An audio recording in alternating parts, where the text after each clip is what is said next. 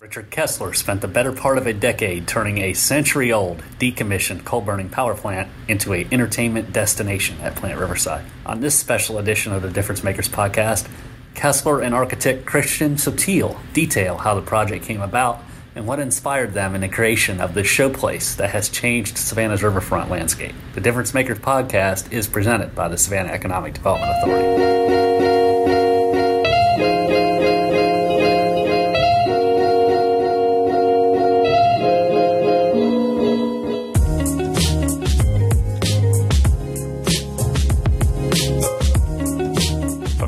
Team at SavannahNow.com. This is Difference Makers, a podcast featuring interviews with Savannah's community leaders about what they do, how they do it, and why. I'm Adam Van Brimmer, and today's bonus episode of Difference Makers is part two of a discussion with hotelier Richard Kessler, the developer of the Plant Riverside District, as well as the mansion on Forsyth Park and the Bohemian. The first half of this interview posted last week and goes deep on Kessler's background, his childhood growing up in Rincon, attending Georgia Tech, and his career arc which includes the rise of the Days Inn hotel chain. We invite you to listen to that episode in our archives at savannahnow.com slash podcast. Today's discussion is focused entirely on Plant Riverside, which opened earlier this year on the west end of River Street. Here's the rest of the Difference Maker's story with Richard Kessler. And I would like to talk to you about the timing, the talking, the thinking, the team, and the tenacity and uh, and then obviously the and we'll be talking about the project itself uh, with Mr. Sottile here in a few minutes. Yes. So uh, the timing. Let's talk about that a minute. Timing is extremely important to everything. Honestly, I think it would be impossible to do that project today anywhere in the United States, and particularly here in Savannah. It would be impossible. So our timing was right. Well, what do, what do you mean by timing? Well, it was uh, it was not uh, easy to finance. It was a very difficult project to finance, very difficult. Uh, I hired a New York investment firm to put together the financing for me, and they spent a year and a half on it and failed. They threw up a hand and said, "We can't do it." And I said, "Well, I'll do it myself then." And so then I took it on myself, and I did it myself. Finance got it financed myself and uh, they sent me a, a bill for their for all the time they spent on begrudgingly paid it. Um, but uh, they later said to me, "We don't know how the heck you did it, but you got it done." So timing was important from financing point of view. Uh, you could not finance that project today, impossible. The city administration we were dealing with at the time uh, was receptive to it. Um, uh, the mayor, she was uh, Mayor Edna Jackson. She was uh, very open to discussing it and talking about, and she got excited about my excitement about it and uh, of what this could mean for the city. And then other people on the council uh, uh, got involved and was supportive, and that really helped open the doors to some good conversation about what we had to do to get such a project accomplished. And then later on, uh, Eddie uh, DeLoach's uh, team came along, and they also have been were very supportive of the project. And without some things that they did to help make it happen, project would have never uh, got off the ground, never got financed, never would have happened. So, um, so the timing of finance, the timing of the uh, the leadership uh, the governmental leadership here in the city of Savannah was crucial to it. So those were the big things having to do with timing, as well as this property. Uh, when it came on the market, I was determined to buy it, and uh, and when it came on the market, I had uh, sent in an offer on it and waited a couple months and no response from uh, the power company. And long story short, I got on the plane, went to Atlanta, sat down with the uh, president. Uh, Paul, and Paul is a wonderful gentleman, and uh, and he did. He was not aware I had made an offer. Well, for some reason, it got uh, put in the back corner because possibly whoever was handling it wanted some Atlanta development firm maybe to buy to do something with it. Whoever knows. Anyway, uh, without speculating on all that, I, I said I've come to buy the property. He said, "Well, we have a process, and Richard, and uh, we have high respect for what you do, and uh, our president we report to uh, Charles McCrary out of Birmingham, Alabama, Birmingham Power, uh, thinks the world of you. Y'all have done some work together and uh, loves what you do. And uh, and he suggested that I take the time to personally meet with you and discuss it. So we did. I said, well, I'm not going to leave here today till I found property. He said, well, we can't do it that way. I said, well, uh, yes, we can. I said, you can do what you want to do. And I said, just so long I pay the highest price and you've it on the market now for three months, taking in offers, or about three months, and taking in offers. You've had plenty of time to know what the market says, and uh, he said, "Well, I can't tell you what it what it is." And I said, "I understand." I said, "Well, I tell you what, let's all add a million dollars to the offer." He said, "No, Richard, you can't. We can't do that, and that's not enough." I said, "Okay, add two million to the offer." He said, "No, Richard, we can't do that." He said, uh, "And that's still not enough." He says, "I got to be sure I get the highest highest price for this." I said, all right, add $3 million to the offer, and I'll close it in 45 days. Well, that mattered to him. And that brought things to a quiet standstill, and he thought about it a little bit, and he said, uh, you add $3 million to the offer you made, and you'll close in 45 days, which is an advantage to the power company. And I said, yes. And I said, all I need is 30 days due diligence. That's all. And 15 days to close. And uh, he said, send the contract. I did the next day, and the next day we had it under contract. We had 30 days due diligence, which to do, if you went to any attorney and said, you got 30 days to do a full due diligence on a power plant with all the issues that go with that on the on the river in addition. so his name is Joe Folks in Atlanta, Georgia, with the Womble Group. And uh, Joe Folks was a good friend of mine, and he's been an attorney now for 25, 26 years. Does a wonderful job. And I said, Joe, we got a real challenge here. And he said, okay. And so he went down to, he lived at the power company almost for a month, going through thousands and thousands of documents on the cleanup and what they had done, what they had not done, and et cetera, et cetera. And we got down to the wire, and sure enough, um, we got to the point we said, okay, we're ready to go. And we closed it on, I promised them December 31st of uh, 2012. We sent them the, we wired them the money at noon on the 12th, on the, uh, tw- on the 31st of December at noon. So that's how we got the property. That's how we bought it. And then, so that's the timing part of it. The next part was the talking part. So I had to talk to the community and I had to talk to the people that lived in Savannah and that knew Savannah uh, as well or better than I did in some respects. And what we did is I, I, I created a list of about 30 people. These were civic people. These were people that worked in the city, people that worked in the county, people that had private enterprise here for years and years, and concerned citizens, uh, people in different aspects of businesses here in Savannah. And those 30 people came to the Bohemian Hotel and invited them to spend the day with me for lunch. And they all they came curious because they knew I was buying a power plant, and obviously they were everybody was curious. What in the world are you going to do with this power plant on the river? And I said, then that's the reason I called you together.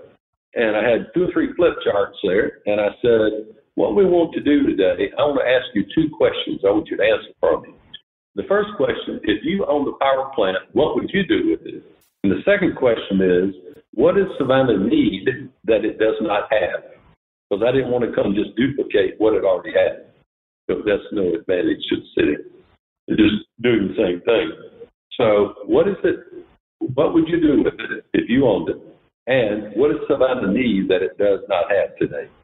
And so we talked for the rest of that day about that and took a little tour of the power plant and we filled out two charts of ideas that people gave us. Some good insight. And, um, and then 30 days later, I did the same thing. I did it again, but this time in Orlando, where my office was based at the time, which still is based in Orlando, and uh, invited about half of those people to join us. And then I augmented it with other uh, some other people that had other insights that would build on what we had already learned. And these were people like Christian Sottile, in particular. Uh, he became a, a key figure in that conversation. Uh, had two other architectural firms there, had some engineers there, had some food and beverage uh, executives there that were big in the food and beverage uh, business um, because I thought, thought that would certainly be a major part of what we were going to do. And then we started building on what we had learned from Savannah, built on that, and then I said, okay, we now know all we ever going to know for this project. And so uh, I broke the team up into three different teams. Uh, Mrs. Sottile was head of one of the teams, design teams. Uh, a, a fellow uh, architect, a friend of mine at Atlanta, was head of the other one. And then the third one was headed by another architect that, that used to work for me. And uh, so we broke into these three teams, and I said, go spend three or four hours designing what we now believe is the need for Savannah, Georgia, and opportunity in Savannah. So they did. They went and spent three, four, five hours doing that. They came back and did the presentations to the whole group, and then everybody would critique what they had to say and the plans that they had drawn up. And uh, what was interesting about it is a lot of the ideas that came forth were similar because they were pretty directed uh, by what people had to say uh, and, and recommendations. But what was amazing, it was one genius idea came out of each one of the groups at the time, I remember. One thing that nobody ever thought about or talked about, but I said, wow, what an idea. And so now that we, everybody said, wow, those are great ideas. Those are genius ideas. And we have a lot of good ideas. So I asked Christian. Christian was obviously the man who has the ability to pull people together, uh, obviously understands design as well as any architect could. And um, and I asked Christian, I said, would you please take everything that all of his plans, take everybody back into one room, Christian. And he never told me about what happened in that room. And I said, you have an hour and a half, hour, hour and a half to come back with the final plan, Christian. He said, okay, I got it. So, Christian, what happened in that room after you left? You never told me. Well, you know, we use a technique that we find really works in public when you get a lot of people together and there's a lot of talking going on. Mm-hmm. We say, talk with your pencil. Really? And that's what you do. Because you can talk all day and not get anywhere. Yeah. But once you start drawing things, mm-hmm. then you've got, you know, they say the picture is worth a thousand words. Yeah. And that's what we did. We got all the designers around the table and said, let's put all these best ideas in one plan and they're not all going to fit. So we're going to have to take the very best and take each area of the plan and draw it back. And so we, over the span of that hour, we built a plan that had everybody's best ideas, and we kept the talking to a minimum, and we kept the drawing full speed. uh, well, well, well. Then tell me, then you you came back into the room about an hour, hour and a half later, that's right. That's right. We were we you know at, at that point we, we were our, our hands were uh, were aching, and uh, we had a lot of ideas in this plan, and we rolled it out in front of you. And uh, and the team of, of folks that you had down there to, that had been in this session for three days, talking and putting us you know exploring those different ideas. And as we went through it from end to end, from the west to the east, over that quarter of a mile of that of the master plan, every little piece of it started to come clear. And well, the most amazing thing, we were, I think we were pretty nervous, so we were trying to put all this on paper, one on one piece of paper for the first time. And you stood back and you looked at it, and you were quiet. You listened very carefully to every single thing we said, and all the designers that had worked on it, everyone presented their their piece of it and built on it he stood back and said, Well, that's it. That's what we're going to do. And it's amazing to me to see here we are now, eight years later, every single thing that we put on that map is what we did. It only got better. uh, I'll never forget. I can still picture uh, Christian walking in the room. He had it, the plan he had was rolled up under his arm. He brings it in. Everybody comes marching in, and and uh, I was sitting at the table and they said, okay, let's look at this. So Christian had unrolled the plan, and I'll never forget looking at it, thinking, this is exactly, exactly what we should do. This is everything we talked about, and everything, all the talking that had been going on for a couple months about this project, everything was into this so nicely integrated into this plan. And so I said, that's it, Christian you're right. This is it. This is this is the plan. And it is amazing that a plan of so complicated and so many moving parts. I mean, you've got it. We saw it and always saw it as an entertainment uh, project. We never saw it as a hotel project, but we always saw it as, a, as an entertainment project and an urban planning project. So it, it has all those elements. I mean, it's got obviously uh, the, the park, the MLK Park. Uh, it has the stage. It has the fountains. It has the it has the um, renovation of the power plant. So it has the history piece to it. Um, it's got retail. It's got uh, 13, 14 food and beverage operations. It has parking for convenience. Uh, some 484 parking spaces, roughly 500 parking spaces. Um, it has uh, a swimming pool. It has all of these things that really make it a uh, remarkable uh, uh, plan. And um, so um, that's what it really became. And and as Christian points out, over the years that we've worked on it, we keep refining it and making, adding little things here and there that makes it better and better and better and better. And so today we end up with um, a very polished product. Uh, we believe that is extremely tailored to the community, and and I think is is already showing it's doing what we had hoped it would do, is bringing people together, bring a lot of excitement and something new and fresh to Savannah that it's never had. And frankly, few cities in America have anything even close to this. And that's what's exciting about it. We are speaking with Richard Kessler and Christian Sottile about Plant Riverside on this bonus episode of the Difference Makers podcast. Before we continue our discussion, let's pause and recognize the Difference Makers presenting sponsor and a real difference maker in our community, the Savannah Economic Development Authority. The team at SEDA is pushing to make Savannah a great place to work and live. SEDA is committed to creating, growing, and attracting jobs and investment in the Savannah region. Whether you're a business looking to relocate to the Savannah area or an existing business ready to grow and expand, SEDA is a centrifuge of a propeller, making the connections, helping propel the business to success. Learn more about the Savannah Economic Development Authority and what they do in the Savannah community by visiting SEDA.org. Now, back to the discussion with Richard Kessler. One thing that really strikes me about this project is the fact that you've designed some very unique properties over the years. Casa Monica, what you did at the mansion.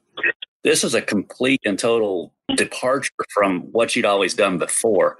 How much of a challenge was that, and, and how much did you have to make sure you kind of caught your breath and and took it a step at a time as you went through the process? Well, that's a good point. Um, well, the first thing obviously we did by pulling all these people together, uh, the, the, people of 30, the, the, the Savannah 30, uh, the 30 people then we had in Orlando, and the fact of this team that we had put together of architects, some very creative thinking people, uh, engineers that dealt with a lot of the practicalities of what we were going to be dealing with. Uh, all of that, all of that made it doable. In other words, it gave me confidence that we were taking it step by step by step, thinking through all the steps. We we're thinking through the engineering part of it. We we're thinking through the architecture. We we're thinking through the potential of what this place is and what it can be. And so we did not want to under under utilize the opportunity of what this location could bring to Savannah. I mean, we could uh, somebody could have come in and built a two-story um, wall-to-wall retail, one some big monolithic building that would have eaten up 90% of the four and a half acres, um, and it would have been allowed. But we said that's not that's not the right thing to do for Savannah not the right thing to do on this piece of property. And so, given the fact that we had a great team of creative people, um, uh, led by, to a great extent, primarily by Christian and working, and Christian and I working so closely together, we're able to really fine tune every piece of it and felt comfortable. We gave, uh, we figured we did some 30 hours or so of presentations on our feet behind the podium, 30 hours of this presenting to how many? Oh, every commission there was. The Planning Commission, the Historic District Board of Review, the Zoning Board of Appeals, the City Council, and, and over and over and over again, because none of this project fit into any of our local ordinances because you know, we have a very sophisticated system for developing new work uh, and, and doing preservation work in the landmark historic district. But a four acre abandoned industrial power plant is not what any of our codes and our ordinances are written for. So we really have to start with what's the right thing to do from a planning point of view. And, it, and Richard, you mentioned that this was an urban planning project. I think that's really foundational here that this is a large site that really sits at the corner of the National Historic Landmark District, or the cornerstone site for it. So really starting that process by saying, how does this site fit into this celebrated, highly visited, uh, and, and world-renowned urban plan? And how do the streets from the Oglethorpe Plan area of the city and the Factors Walk frontage and all these parts of Savannah that have you know, three centuries of history, how do you take a four-acre site that's been it, it, in a way, it's been offline for a hundred years. It's been online producing electricity as an industrial site, but it, it's really it was it was a big piece of Savannah's history that had been essentially been had been lost and off limits.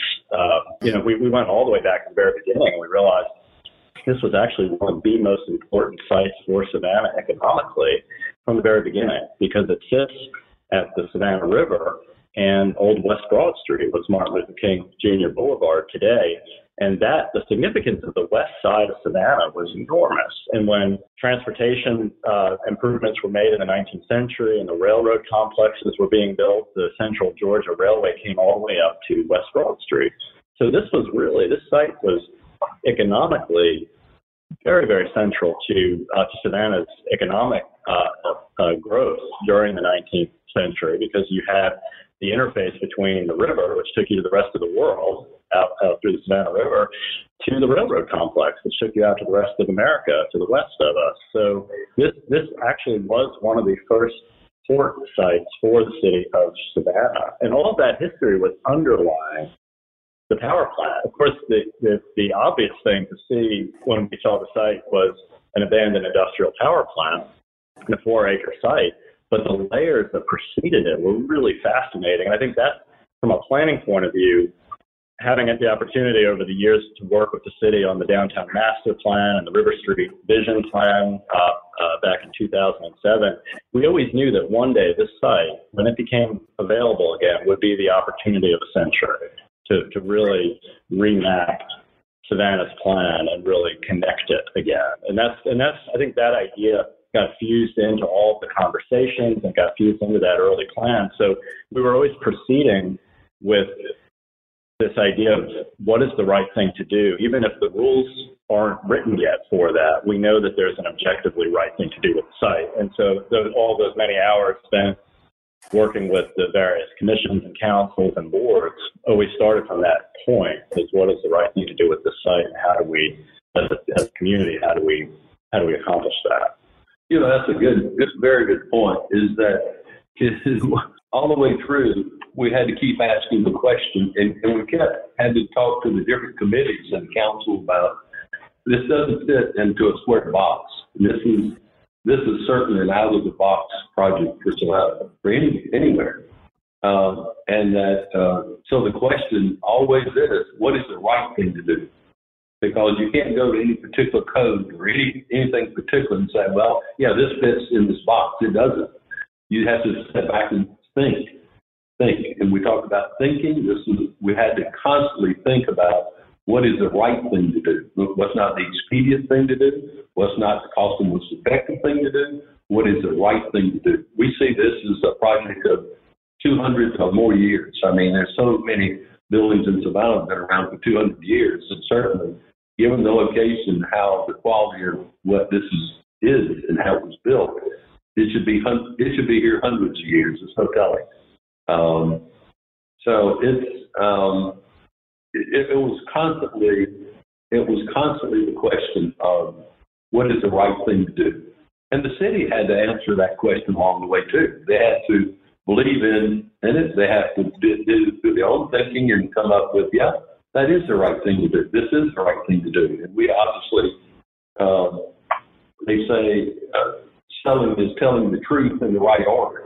And so our job was to tell the truth in the right order so everybody could think clearly about what what had to be done here. So this brings us to the whole thing of the team. And obviously, uh, working with Christian has been uh, a really a godsend. Uh, the fact that uh, his office is uh, right here in the center of the city, historic district, uh, right down the street from where I live now, has made it so easy to uh, communicate and constantly work on this uh, daily for the last eight years, and it's been a, a, a, a quite a quite daily and nightly sometimes. Daily and nightly. Yeah. we've had a good team. We we had uh, a lot of other team members that played important parts in helping us think through some details of the retail, um, of the food and beverage side of it. Um, we did quite a bit of research and thinking about what does Savannah not have in, in the food area. Um, so that's what brought many things about. For example, uh, I was uh, when I would give people tours of it while we were under construction. We gave people tours, and they would I'd take them into the generator hall, and they'd look around. They'd say, "Wow!" I said, "What do you think?" They say, "You know, this feels like a museum." Without even thinking, they would just naturally say that. And I had several people say that, giving tours, and I started thinking about it. I said, "You know, they're right. It does feel like a museum." That we know it's going to be a hotel, and we know it's going to be about retail, and we know all these other things, but it does feel like a museum. So, going back to the original question, what does Savannah have that would add to the fabric and the quality of life in Savannah? Well, it doesn't have a natural science museum. Well, that's, that's perfectly in some of my personal interests over the years. I've been a rock collector since I was five years old. And and the whole geology has always been extremely interesting to me. And so, Savannah, I thought, had an opportunity of having this whole natural science museum, or it's certainly an exhibition at least. So um, it gave us a chance then to tell the story of where does power come from. We try to, um, in all of our projects, we have threads of education that we like to build into it so when people leave, they're better than when they came, more enlightened, hopefully, than when they even came. And so I said, you know, this is a chance for us to tell to children as well as adults where does power come from? What's behind all that? And so that takes you obviously into the natural sciences and geology, et cetera. And that took us right into the dinosaur period of uh, uh, 150 million years ago, that the dinosaurs of Savannah. And I was thinking, I said, you know, people probably never thought about the fact that this area did have dinosaurs. And because uh, we never talk about that, we talk about history starting with Oglethorpe, yeah, right. and uh, Tomochichi, and others. But we never think about it. Yeah, dinosaurs were here. Uh, megalodons were here. Um, so you had flying, flying dinosaurs here. You had just so much of uh, natural science history certainly being uh, in the oceanographic area uh, enables uh, a really a very rich story. So, therefore, uh, being uh, rock collecting has always been a passion of mine, and this natural science thing the opportunity to tell the story of where this power come from um, made it real clear what we were to do as far as thematically in power plant buildings. And so, therefore, we have built Savannah's Natural Science Museum, in effect, uh, in Plant Riverside. This is in that white cup. Uh, we're having a coffee while we're, we're talking to you this morning. Uh, the noise you heard in the background was uh, brewing uh, Mr. Sottile and other. That's for you. That's, yes, that's your. And there's milk out, out there, and there's some uh, uh, uh, some walnuts to put in your coffee and some pepper for your coffee. So anyway, I'm really pleased with the way this natural science element has come about uh, in the project. Um, I don't know if you noticed it, but when you come in the entrance into the power plant building, obviously immediately before you even get inside, you see a um, a two-ton uh, huge quartz crystal at the entrance, uh, all internally lit, beautiful uh, quartz crystal. Uh, six feet tall. It's a museum piece. You come on into the into the project, and immediately on your left, you see a display on your left of uh, a beautiful group of colorful specimens of minerals from all over the world, some fossils in it. And then on the right hand side, you see a similar thing. And then if you look straight forward, you see one of the largest geodes, uh, museum quality that exists. Uh, it's about 10 feet tall and uh, 6 feet wide. This is citrine geode. And then that's accompanied by amethyst geodes that are 6, 7, 8 feet tall uh, surrounding. And then if you look up, you see a dinosaur most, uh, many, uh, for example, the Natural Science Museum in uh, Washington, D.C. has their dinosaurs. I said, well, we should have a dinosaur too. And that will become certainly an interest point for young children as well as adults.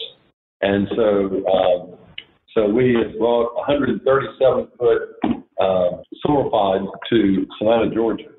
Uh, it took two and a half years to build it. It was built by uh, a gentleman I got to know um, out in Montana who is the administrator and runs. He's a paleontologist. He runs the Dinosaur Museum uh, in a town of Bynum, uh, Montana.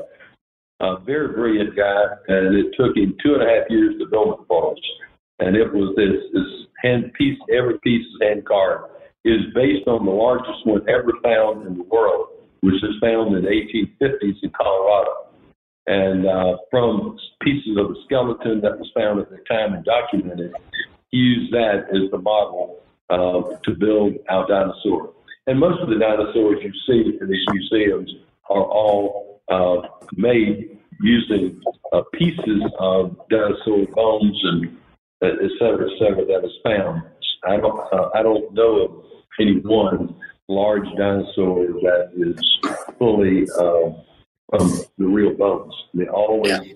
used the bones that we found, obviously, to make it. So ours is done in the same way. The only thing we did differently, we contemporized it. And by instead of painting him, uh, staining him brown, we decided to chrome him, which was a four-step process that was done in a little shop uh, up in Guyton, Georgia.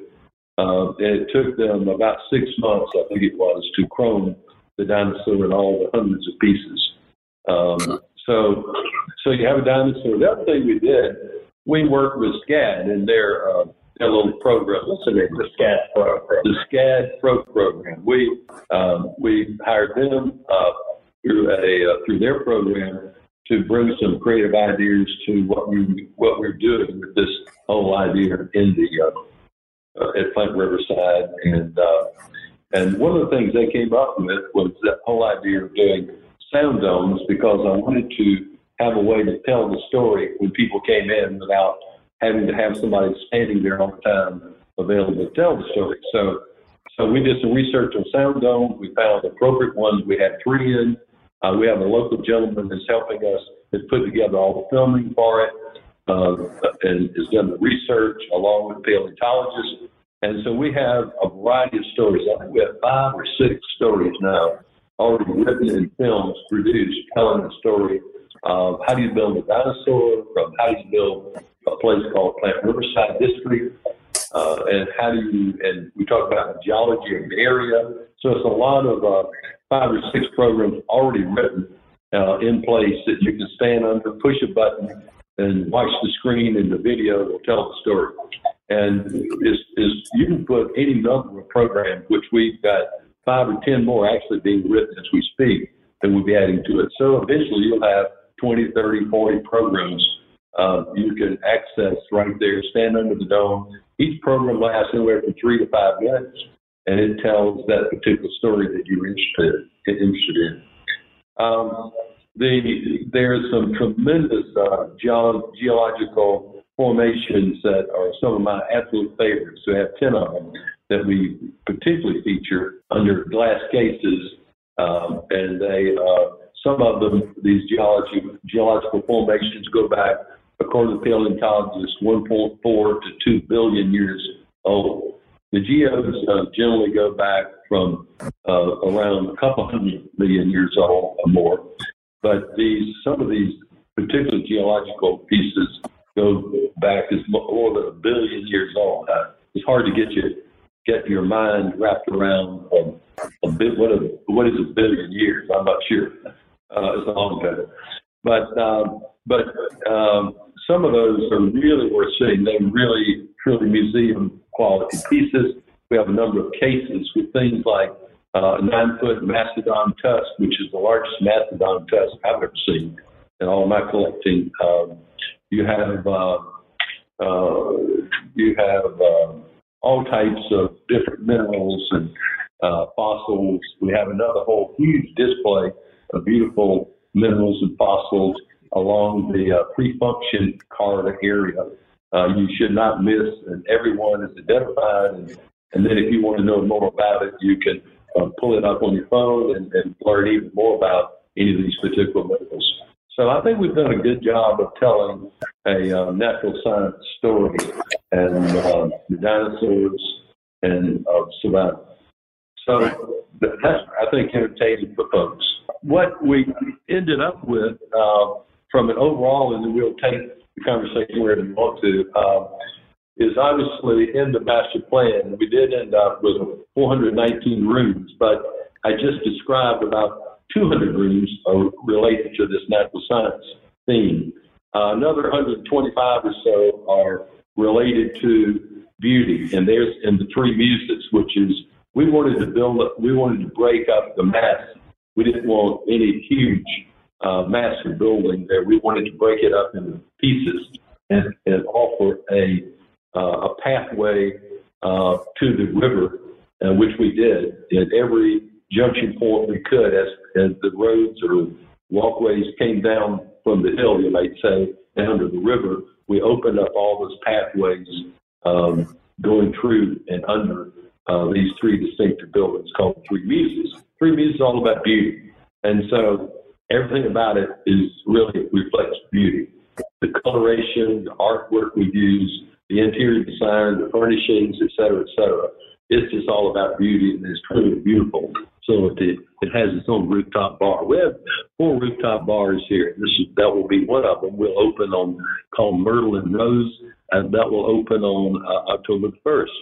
Um, distinctively different from the electric moon that I'll now talk about, which is on top of the on top of the plant Riverside building, the power plant building itself. Which I think, if you haven't been there, which I think uh, um, much of Savannah has already, and they keep coming back, they must really like it they line up uh, to come in, which we delightful for that, uh, appreciative of that support.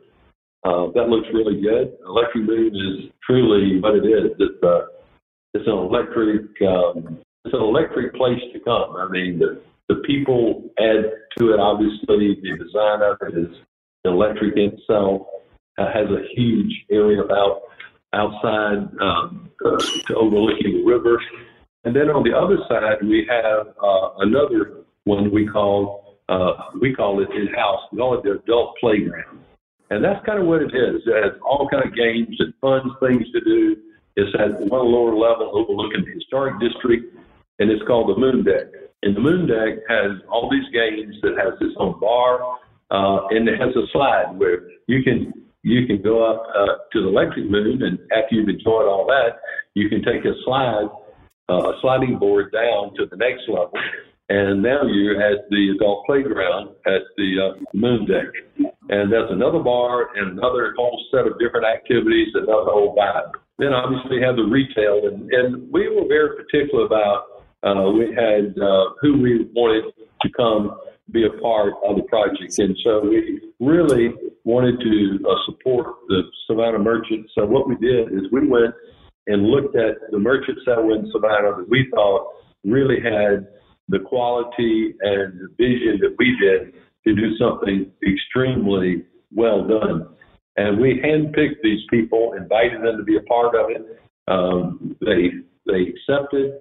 We signed them up. We worked closely with them. Most of them are now open and doing very, very well. They're extremely pleased with progress so far of their sales. And we just now obviously uh, are getting the whole project moving forward. So um, over the next year, uh, they will they'll it'll be better and better and better for them. But they're already off on a great start, and some say um, is is double the sales anticipated early on. So um, I think the, the retail is going to be in great shape. We, we've got a lot of uh, women's jewelry. We have uh, clothing, women's clothing, some men's clothing. We have ticket sales for your rides. You've got uh, one real estate uh, location. A Seabolt Realty took uh, a, a piece of one of the uh, one of the kiosks. Uh, we've got the, the, the popsicles for kids in one of the kiosks. We've got um, uh, we've got a, a German beer garden in one of the kiosks and an outdoor seating, beer garden seating. We've got sushi uh, also in the garden. We have outdoor seating in two pavilions. Uh, one about barbecue, southern barbecue, Savannah barbecue, and one about seafood. And as it turns out, our timing couldn't have been better. I mean, uh, we're not soothsayers, but I, the great news is that we've got hundreds and hundreds of outdoor seating for all those just venues I just talked about. Uh, seafood, outdoor seating for about a, almost 90 people. We've got about 90 people uh, outdoor seating for the seafood, one for the barbecue outdoors, so that's about 180 seats already. Um, the beer garden, which we hope to get open uh, next week, and the sushi, that will be another uh, 30 to 40 seating for it. Uh, the uh, pizza operation um, uh, is a beautiful indoor seating, with all glass overlooking the river, but it also you can see it sit outside uh, right outside of the restaurant there and get the best uh, pizza in town. So it's just a lot of uh, things going on there. On stage, we have music on stage. Music and art is obviously always dear to my heart. We put it in all of our hotels. Um, the Plant Riverside uh, stage is uh, is already become very active. We have you'll have 50 to 100, 150 people at times um, coming to hear the music. We have some top music, regional and local artists performing on stage. Um, three or four nights a week. We've got, uh, oh my goodness, we put in a very big fountain. It's the largest fountain on the East Coast uh, ever been done. Uh, color dancing waters, which we're still perfecting, uh, which will be done in the next, adding some more uh, some more nozzles to it to uh, beef it up and make it even larger. That's happening every night. A beautiful presentation. Uh, we have two other fountains, by the way. We have three fountains totally total on the property. One of them is a play fountain for kids, which is a lot of fun and it's very colorful water. Uh, so it's uh, it's uh, it's it's entertainment for kids as well as adults. So and we have um, uh, basically the the circus of Savannah. I didn't realize there was a circus school here in Savannah until we got into this whole entertainment question and discovered there is a circus training school here in Savannah. We hired them, we put them under contract, and they come out on Friday and Saturday night, and they do all type of circus acts, and uh, which is very so Cirque du Soleil, you might say it's Savannah. So they they very entertaining, and they continue to add things to their acts and their program. So it's a lot of moving parts, a lot of things constantly going on. It is not just a hotel. And the third hotel is is under construction. Third piece of it, all this is under JW Marriott name which was insisted by our uh, lender. Uh, but even though it's really three hotels, but it's marketed under the JW name. And the third hotel is called the Atlantic, and it's all about the importance of water to survival, and the importance of water and fossils and the and the uh, the, the natural science, you might say, uh, of uh, what water what water brings. So um, that will be complete and open summer of next year. Uh, that also contains the 500 car parking. That also contains 7,000 foot ballroom to add to the 3,500 square foot ballroom we already have built in, in operation. Uh, it also has a huge pre-function area with all types of sculpture, sculpture from all over the world. Um, it also has a 4,000 feet of live performance area. We did a deal with Live Nation, and Live Nation will be supplying some of the top talent uh, that we will have we will have, we will source local and regional talent to perform in our live entertainment venue. So all that is coming, yet to come, and uh, we have another bar on top, um, on top of the Atlantic, as well as swimming pool. which will be used by all of the guests that come to Plant Riverside District. Again, you are listening to a conversation with Richard Kessler, the visionary behind the Plant Riverside District, along with local architect Christian Sottile. Before we continue, I want to invite you to subscribe to SavannahNow.com. Now, hold on now, I've got a deal for you.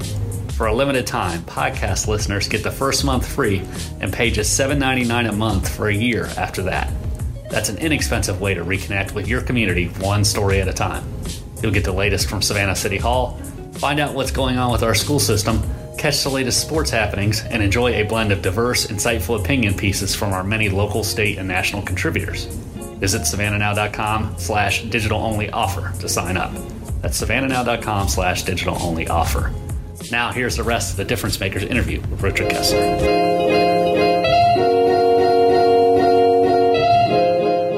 Uh, another interesting thing is that the more we, we work with this, as Christian and I talked about it, Christian, you might want to go into the whole thinking behind district and why and why that was important. Sure, sure. Well, really, it is a district. I think that's what makes it singularly unique to be able to master plan this much geography at one time, the, the benefit is that all of it works together in concert. Um, the challenge is to develop the diversity that it needs to have as a district so it doesn't, it's not painted with one color. Right. And that's what's really underlying it. And, and that was the, the call to the, the underlying opportunity was to syn- synchronize it with the city of Savannah and its plan and the history of the site, but then to let it start to breathe and take on its own expression. And as you've already described, the different elements of the project all speak to different themes. So the Three Muses Hotel speaks to this idea of beauty and the universal qualities of beauty that inspire us. And I think so many people come to Savannah, the, those that live here know that we're surrounded by beauty in the city. And so this building celebrates this universal human need of beauty.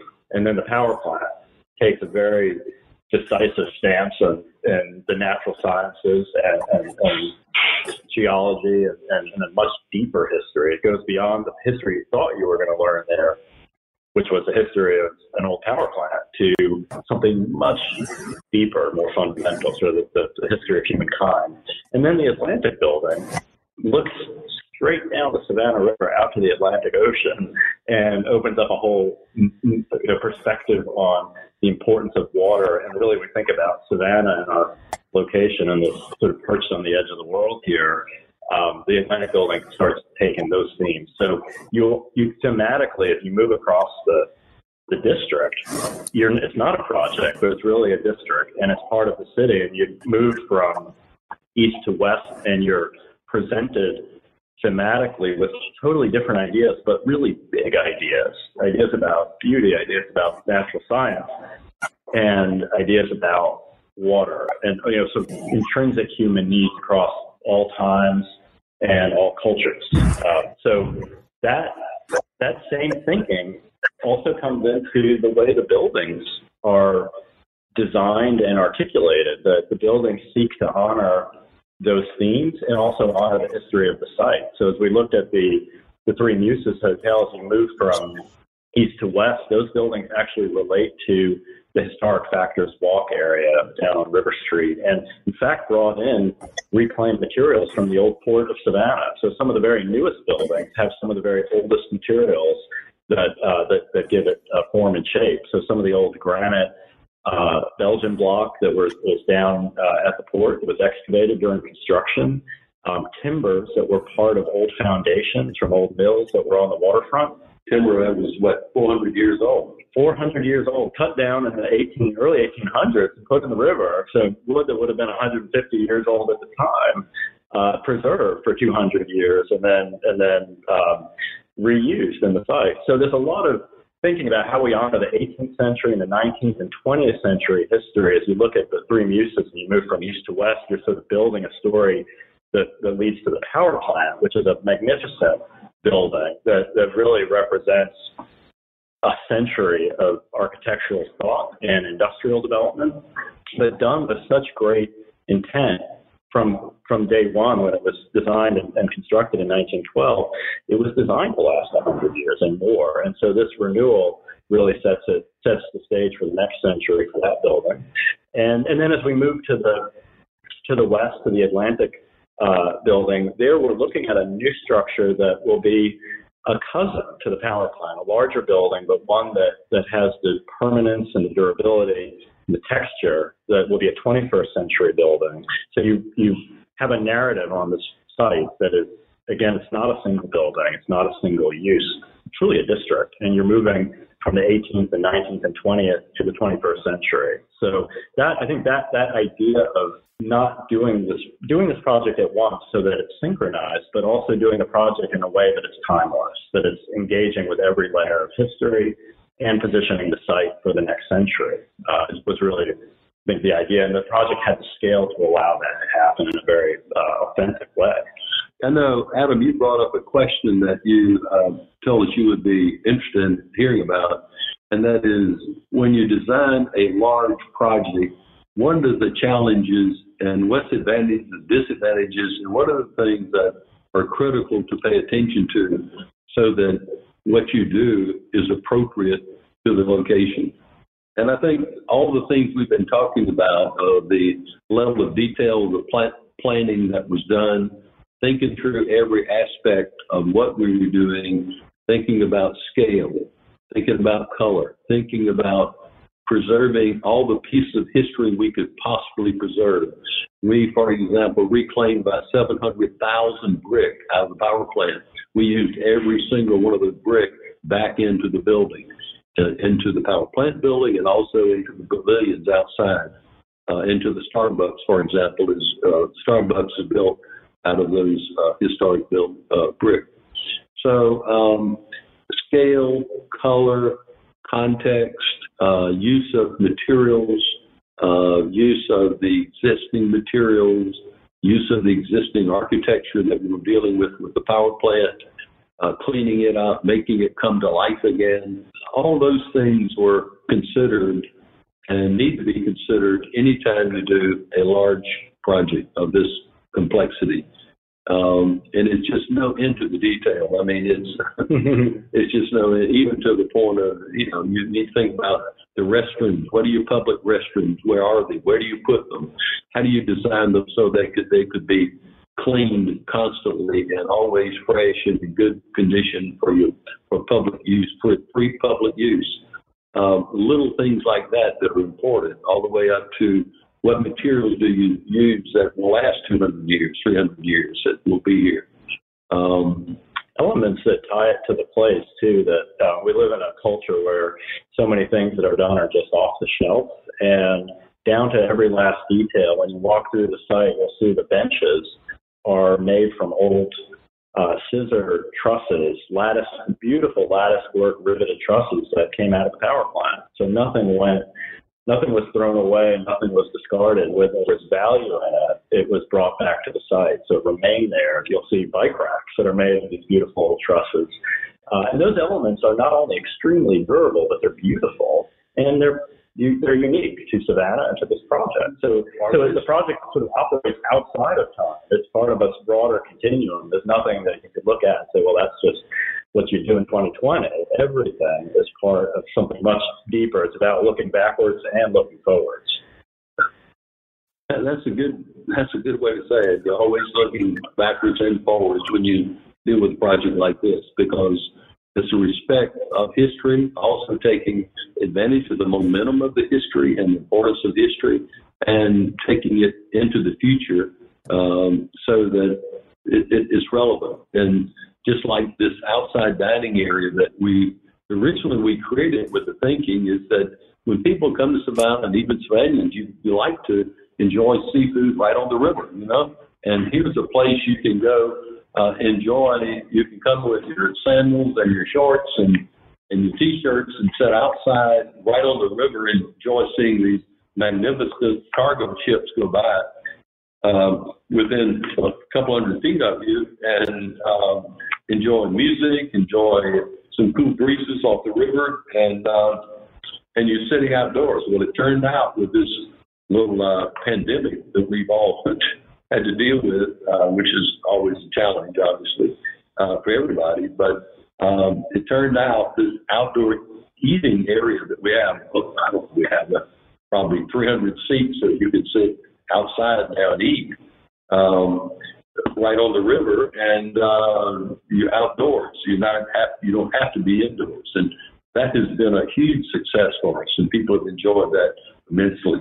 So I was going to say it's notable to, to talk about the, the the articulation of the outdoor space as something very inviting and immersive. As we got into the final stages of design, we realized what will set this new chapter of Savannah's riverfront you know, off in, a, in, a, in its own unique way and, and what's a, a complement to all of the uses and all the, the public space that's there. There's an acre and a half of parks and plazas, but then the landscape became really important. Thinking about this idea of gardens, the gardens of Plant Riverside, and actually going back all the way to the history of the power plant. There was a Victory Garden after World War II that was built on the site right next to the historic power plant. We were really inspired by that idea of industry and beauty and the role in, in Savannah, I think, if we have one big lesson to the world, if we think about Savannah, the forest city of the South, it was a beautiful urban place, but it's surrounded by nature. There's an intimacy with nature, and we thought that's the that's the final step. As we think about this new part of the Riverwalk, that it should feel lush and inviting, really even tropical. As you, you sit on the edge of this of the world here overlook the river. So a great deal of attention went in in the last several months as the landscape started to take shape, and you're going to see a great variety of very unique plants, tropical uh, pygmy date palms and giant taro leaves and beautiful purple heart, colors that would complement the historic brick. The roses, roses climbing mandevilla. I mean, it's just it's an amazing, it's truly, uh, it's a botanical garden as well now. as well as everything else. I always say about landscape, it, it won't, landscape won't grow until you plant it. And um, I've always found landscaping is some of the best investment you can ever put in a project because it, it just makes your project look better and better and better over the years. If you all you have to do is maintain it. And so we really went to some extreme efforts. Is if you just think about landscaping and walk the project and think of landscaping, you'll be amazed at how much thought and effort and investment went into our landscaping program. But I think it was certainly uh, correct, and it has made it even more beautiful and softens it up. It's it's really when you think about it, it's really the only landscaping per se along River Street. This this is the landscape area. so you you obviously are playing the long game with with Plant Riverside District, but after eight years of development, you end up opening. You end up opening during a a pandemic when uh, it's kind of hard to fill hotel rooms right now. Uh, how much of that concerns you, or uh, how much, how do you look forward, whether it's three months from now, or six months from now, or a year, in terms of of the uh, the success of this project? Uh, good question. Uh, I've been in this business 50 years now, and I'm um, over 50 years. I've been through four or five major economic downturns, oil embargoes, you name it. I've seen quite a bit in these 50 years, um, and the effect on the hospitality business. This is just another one. This too will pass, like the oil embargo passed. Today we what we're we selling natural gas to the world instead of importing. And uh, in any case, it's uh, it's just another thing you have to deal with. Uh, this project is not a 12 or 24 month project. This is a 200 year project, and you have to think about it that way. And you have to, um, in my lifetime, over the next hopefully 20 years of, enjoying um, of enjoying it and seeing it grow and become what it was intended to be. Uh, I'm sure we'll see other pandemics come over the next 20 years and some other recessions or whatever. So, in all these kind of projects, you have to think about uh, what are you trying to accomplish? Do it right, do it well, do it quality, and as these things come and go, you will still exist. And when the good times come back, they'll come roaring back. And I've seen it before. Uh, after the oil embargo, the business in America for hospitality came roaring back. I anticipate a similar thing uh, coming out of this pandemic. People are have tremendous pent-up demand. They want to get out. They want to travel. They don't want to be uh, cooped up in a certain in the houses or uh, limited places. They don't want to have to run around wearing masks all the time.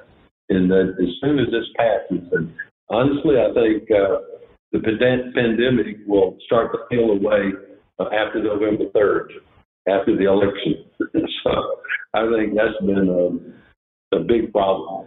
Um, and I think, honestly, the, the cure that the different states have decided to take have been um, um, have been a bigger problem than the, the disease itself. And um, I think that um, I think next year it's going to be this is not going to be the major topic of next year. Next year, I think, and I'm hopeful that we'll be talking about uh, going forward again, um, enjoying what we have built over the years, uh, what Savannah has to offer people. Those are the things we'll be talking about, not some pandemic. And um, uh, as far as ourselves, I've been extremely pleased with the response we've had to our food and beverage and our bars that we have open. Uh, the new ones will be opening the the Savannah Tequila Company, the high-end Mexican restaurant, um, the State Chop House uh, called Stone and Webster will be opening soon. Uh, and around October 1st, October 1st, we'll open the other rooftop bar, Merlin Rose, which is beautiful, totally different. Um, we've had tremendous response for food and beverage. So it's been frankly double what we anticipated. Um, so we're very, very happy with that. Um, uh, so with the hotel, we run anywhere from 20% to we run anywhere from 20% to 100% depending on the night. And we have actually had a night or two where we were 100% occupied in our rooms. So, and uh, our rates are holding well without having to give away rooms, which is not good for the industry, not good for the, the people's business here in town, uh, because you have to have a profit and some money to pay people, obviously. And we've, uh, we've created over 400 jobs already and before this project is finished over the next 12 months, we'll have some 800 jobs created at Plant Riverside. And um, everything from sales to service to uh, you name it. It's uh, entertainment, it's all kinds of jobs. And so um, it's uh, we're off to a, we're off to a good start. I wish that we had more tourists in Savannah right now. We'd probably had a third of what we would normally have or less. And I think over the next 12, 18 months, I think we'll be back to 80, 90%, maybe even 100% of where we were uh, a year ago. So I'm not overly concerned about it. And the fact that um, we have, we in a sense, we we've uh, we've uh, we will have delayed one of uh, the buildings that will open uh, up in next uh, summer um, I think by that time, most of this will be in the in, in the rearview mirror. So um, I'm I'm optimistic. I'm not overly concerned about it. I think that uh, we'll soon be over this, and we can all get our heads straight again and start getting back to business and doing the things we need to do to make Savannah a better place to live and uh, and opportunities to everyone. Right. Well, very good. We'll leave it right there. You guys have been very, very generous with your time and your insights, and I really appreciate it. And uh, we'll look forward you're, to. You're uh, welcome, Matt. You're welcome, Matt. Uh, and the last thing is uh, timing, talking, thinking, teamwork. Uh, and the last one, tenacity, we didn't uh, address. But just in short, I want to say that anytime you take on these kind of projects of this kind of complexity, um, you, you're you're in it, and and you better have tenacity because there's people and things that that complicate your your pathway at times that you just have to be uh, committed to what you're doing, understand what you're doing, believe in what you're doing, and work like heck to be sure um, and keep talking to people and keep convincing that we're on the right path, we're doing the right thing, and uh, you got to have the tenacity to stick with it because a lot of times, I mean, we've been through some stuff, and I won't get into the details along the way of this development that uh, some people would have thrown up their hands and said, you know, I can't do this. I can't deal with this. It's too much. And and we we've dealt with them, and uh, we've dealt with them, and we've solved the problems that they came along, and and tenacity is one of our strengths as a company, uh, as it was with me when I was at Georgia Tech. Uh, right. Tenacity right. is, is required in life. So if you're going to take on big stuff, you better be prepared to commit to the effort and the commitment and whatever it takes to make it work. Uh, and don't give up on your dream and your vision. You just have to stick to it and be tenacious about everything you, you, you do to uh, make it succeed, which is what we have done here at Plant Riverside. Absolutely, no question about that. Well, thank you again, and uh, we'll look forward to to many many years to come enjoying uh, enjoying things down at Plant Riverside. Thanks again. Wrap on part two of the Difference Makers with Richard Kessler. Thanks to Mr. Kessler and architect Christian Sottile for being my guests. Also, thank you to our presenting sponsor, the Savannah Economic Development Authority. Difference Makers is a production of the Savannah Morning News and SavannahNow.com. On behalf of myself and producers Asha Gilbert and Zach Dennis, thank you for listening.